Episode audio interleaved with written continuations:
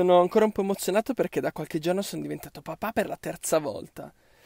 Finalmente io e mia moglie siamo riusciti ad avere una bambina, che per il papà è sempre una cosa un po' strana, ma è già una gioia veramente immensa. Tra l'altro a questa bimba abbiamo dato un nome a cui tengo veramente tantissimo.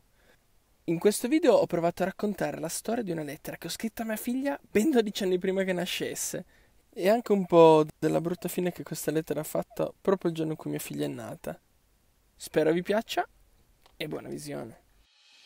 Bambini, veloci, che dobbiamo andare a trovare la mamma in ospedale e a conoscere la sorellina.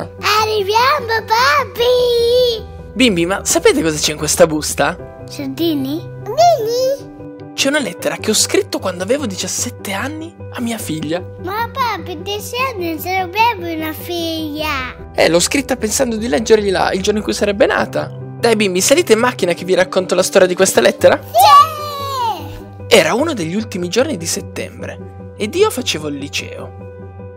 Quella mattina in classe incrociai lo sguardo di quella ragazza che conoscevo da tempo, ma che non avevo mai notato. Quel giorno la salutai e al suono dell'ultima campanella ci fermammo a parlare. Dopo 5 minuti ero già innamorato. Era la mamma? E lasciatemi raccontare, Monelli, che mi rovinate la storia!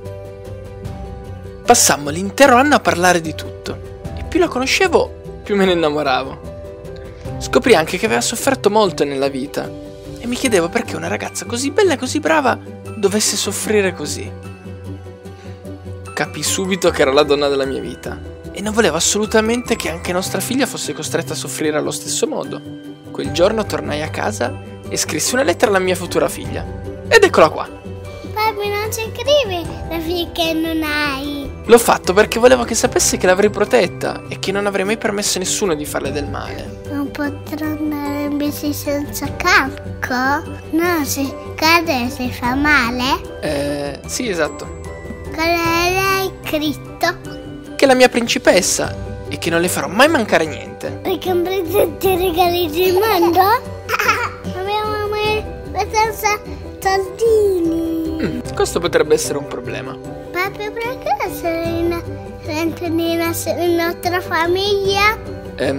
Guarda, siamo arrivati. Finalmente conosceremo la sorellina. Siete contenti? Sì! Mi sa che questa non mi serve più. Bimbi, state un po' con la mamma mentre io porto la sorellina nella sua culla. Perché, papi? La sorellina.